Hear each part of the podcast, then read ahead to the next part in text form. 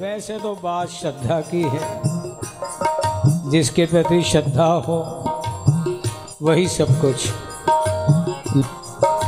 देखो जैसे कोई भी मोटर हो उसकी पैमाइश होती है हॉर्स पावर से, कि ये 1 हॉर्स पावर की, ये 5 हॉर्स पावर की मोटर।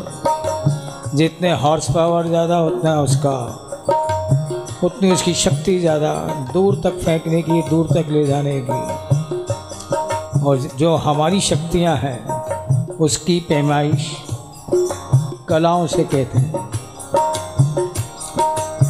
जो साइंस के स्टूडेंट जानते होंगे, एक कला अमीबा को इतना सब जीव होता है, एक कला में अमीबा आता है।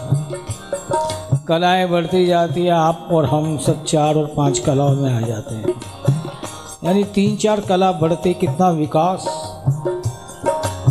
और ये 5 कलाओं के बाद 1 कला और बढ़ जाए तो कोई वही व्यक्ति, चाहे जिसमें भी ये कला आ जाए, यानी इतनी 1 हॉर्स पावर और बढ़ गया, तो गुड राइटर भी हो सकता है, सिंगर भी हो सकता है, पहलवान भी हो सकता है, बुद्धिमान भी हो सकता है। एक कला आते ही मानसिक, बौद्धिक और शारीरिक तीनों विकास हो जाते हैं।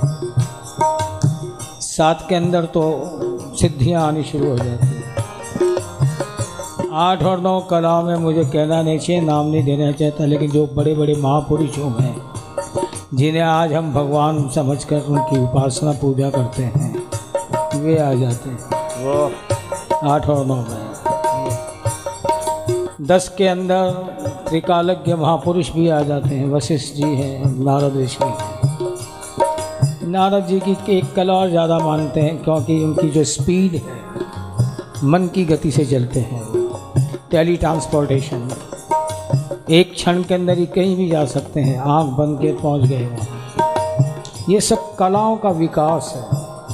एक कला बढ़ते ही 14 कला, ज़्यादा डिटेल नहीं करूँगा।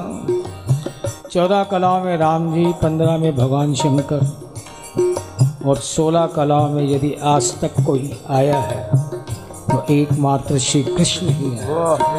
जय हो। 16 कला संपन्न है। इस ऊपर अभी तक कलाएं उजागर नहीं हुई होंगी, पता भी नहीं, ना को जाने कौन से ब्रह्मांड में, यूनिवर्स इतना बड़ा, कॉस्मोस, ये गैलेक्सीज, ये ब्लैक होल्स, ये सौर मंडल, ना जाने क्या क्या होगा कहीं। लेकिन हमारे यहाँ जो आया 16 कलाओं से परिपूर्ण एकमात्र श्री कृष्ण। यदि वहाँ भी जाकर हमारी डिमांड ही बनी रही तो डिमांड बढ़ी कि कृष्ण बढ़ा।